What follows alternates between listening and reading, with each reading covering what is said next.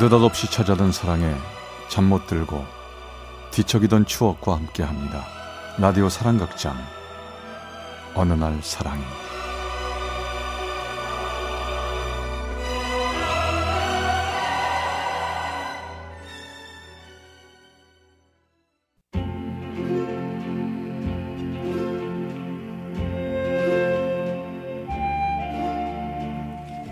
사랑의 체험수기 어느 날 사랑이 제 168화 나의 인연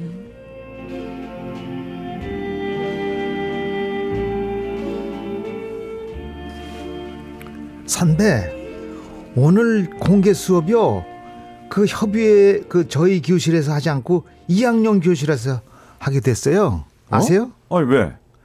어 저의 질문에 대학 시절 같은 과 후배였던 녀석이 피식 웃으면서 말을 하더군요. 음, 선배는 그 교실에서 수업하시면요 그 여선생님 잘 눈여겨 보세요 아, 어렵게 그 교실 부탁했던 거예요 제가 선배님 위해서 제가 한 거예요 전 그제서야 후배의 마음을 알게 됐습니다.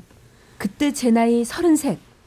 전 공개 수업을 빌미로 그 학교 여선생님과 소개팅 아닌 소개팅을 하게 된 거죠. 제 눈이 그리 높은 것은 아니었는데 어쩌다 보니 친구들 사이에서 후배들 사이에서도 혼자 남은 노총각이 됐거든요. 전 후배가 해준 대로 공개 수업을 마치고 그 교실의 여선생님을 찬찬히 봤는데요. 그 여선생님은 안경을 낀 수수한 모습에 무척 큰 키를 가진 선생님이셨습니다. 안녕하세요. 이렇게 교실 빌려주셔서 감사합니다. 어, 아니에요. 오히려 제가 누를 끼치지 않았는지 모르겠네요. 아니, 뭐 도와드릴 거는 없나요? 아, 예, 없습니다.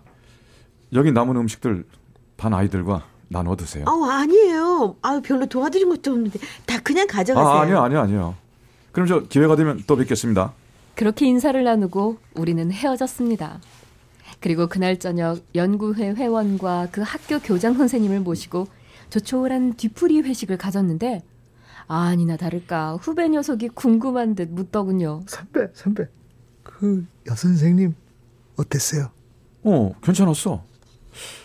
야, 근데 혹시 나 소개시켜 주는 거 그 여선생님도 알고 있냐? 아니요 아니요 선배가 오케이 하시면 그때 제가 추진해 보려고요 그때였습니다. 이야기를 옆에서 듣고 있던 교장 선생님이 한 말씀 하시더군요. 어이 이 선생 윤 선생 상황이 어떤지 알고 있나? 아직 결혼이나 연애에 신경 쓸 사정은 아닌 것 같아.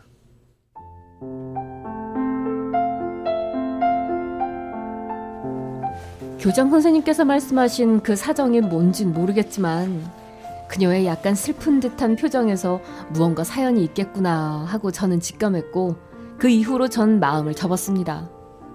그렇게 그녀는 저에게서 잊혀져 갔고 그 후에도 전 수많은 여자들과 소개팅을 했죠. 물론 그 어떤 사람과도 인연이 닿지 못했고요. 내가 마음에 들면 상대방에서 마음에 안 들어하고 상대방이 나를 마음에 들어하면 내가 싫어지는 묘한 연애의 법칙. 전 어느덧 서른다섯을 넘기기 시작했고 점점 불안하고 우울하고 괴로워서 견딜 수가 없었습니다.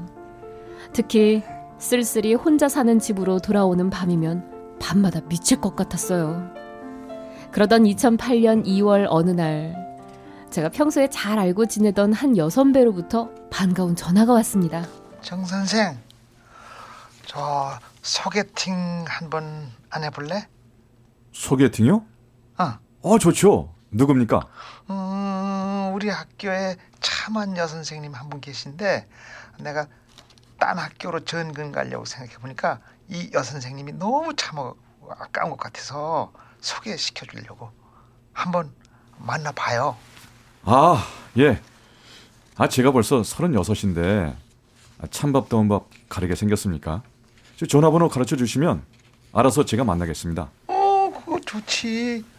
아직 그 선생님한테는 말하지 않았는데 좋다고 하면 내가 다시 연락할게요. 그럼. 네, 감사합니다. 3대가 복 받으실 거예요. 전 혹시나 하는 기대를 하고 있었는데요. 며칠 후 그 여선배로부터 다시 전화가 왔습니다. 아유, 사실 이 선생님이 남자 선생님은 싫다는데 내가 하도 부탁하니까 그냥 해본다고 하더라고. 나 봐서라도 잘 해봐. 알았죠? 네, 알겠습니다. 최선을 다해 보겠습니다.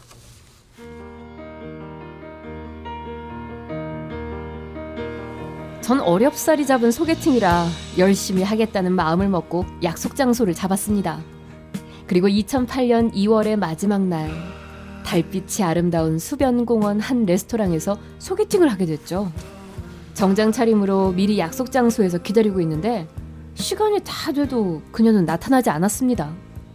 얼마의 시간이 흐른 뒤 문자가 하나 오더군요. 차가 막혀서 조금 늦을 것 같습니다. 20분 후에는 도착할 수 있을 것 같아요. 죄송합니다. 아, 이게 뭐야. 처음부터 지각이나 하고. 그래도 뭐 이왕 온 거니까 마음 편하게 보고 가자. 첫 만남부터 지각하는 모습에 다소 실망스러운 면도 있었지만 이상하게 시간이 지나면서 기대감 같은 것이 사라지기 시작하더니 마음이 편해졌습니다. 그리고 20분 정도가 지나자 한 여자가 들어왔습니다. 어, 제가 많이 늦었죠. 죄송합니다. 아, 아 아니에요. 괜찮습니다. 앉으시죠. 여자는 안경을 끼고 다소 푸근해 보이는 인상의 여인이었는데 키가 무척이나 커 보였습니다. 식사를 하면서 살아온 이런저런 얘기, 학교에서 힘든 일, 말 안 듣는 학생 이야기를 나눴는데요. 전혀 처음 보는 사람이 아닌 것 같은 왠지 모를 편안함 같은 것이 자꾸 느껴졌습니다. 그렇게 두 시간 정도 우린 얘기를 나눴죠. 오늘 즐거웠습니다. 제가 모셔다 드릴게요. 네, 저도 즐거웠어요. 전 그녀를 집까지 데려다 주고 집으로 돌아왔는데요. 왜 그랬는지 모르겠지만 헤어지면서 다음 만날 약속도 잡지 않았고 집으로 돌아와서도 문자 한 통 주고받지 않았는데도 이상하게 그녀가 자꾸 제 머릿속에 떠오르기 시작하는 거였습니다. 오, 맞아.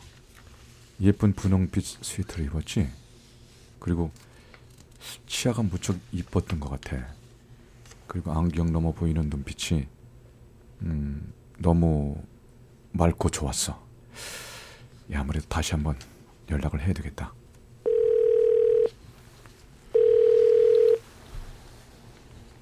여보세요? 아, 접니다. 네, 저 괜찮으시면 이번 주 토요일에 영화 안 보실래요? 아, 영화요? 네, 좋아요. 만나요.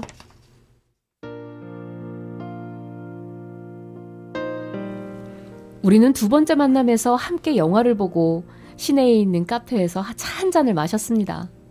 차를 마시며 얘기를 하다 보니 그 옛날 나를 소개팅, 소개팅 해주려 했던 후배 이름까지 우연히 나오게 됐습니다. 아니, 어떻게 이 선생을 아세요? 아, 예, 전에 같은 학교에서 근무했어요. 어머, 가만. 저기 혹시요 그, 그때 그 교과 연구회 하시면서 저희 교실에서 협의회 하지 않으셨어요? 어? 가만, 가만, 아니 그럼 아 그때 그 교실 빌려 주셨던 선생님이 바로 지금 선생님이세요? 맞아요. 아, 처음 소개팅 할 땐 잘 몰랐는데 오늘 보니까 그때 기억이 좀 어렴풋 나네요. 아 진짜 이제야 기억하다니 아 정말 반가워요.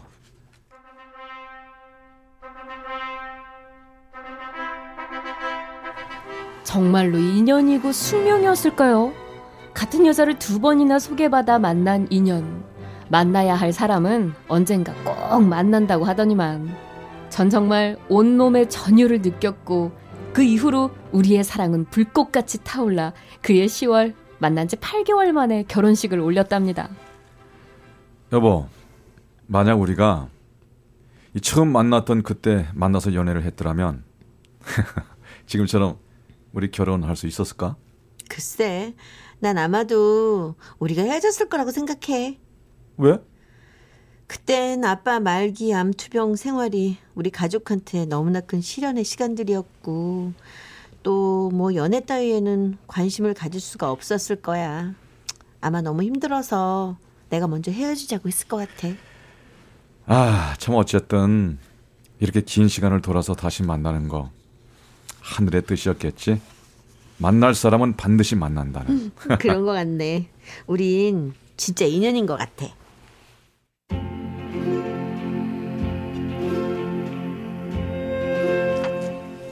휘천등님의 수필에 등장하는 인연처럼 만나지 않고 평생 그리워하며 살아야 아름다운 인연이 있는가 하면 우리 부부의 인연처럼 언젠가는 꼭 만나서 아름다워지는 인연도 있는 듯 합니다.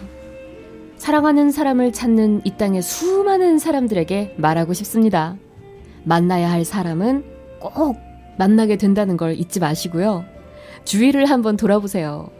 어쩜 이미 만났는데 긴 시간 동안 서로 잊고 지내온 사람이 있을지도 모르는 일이거든요. 대구 달서구의 정성철 씨가 보내주신 어느 날 사랑이 168화 나의 인연 편이었습니다.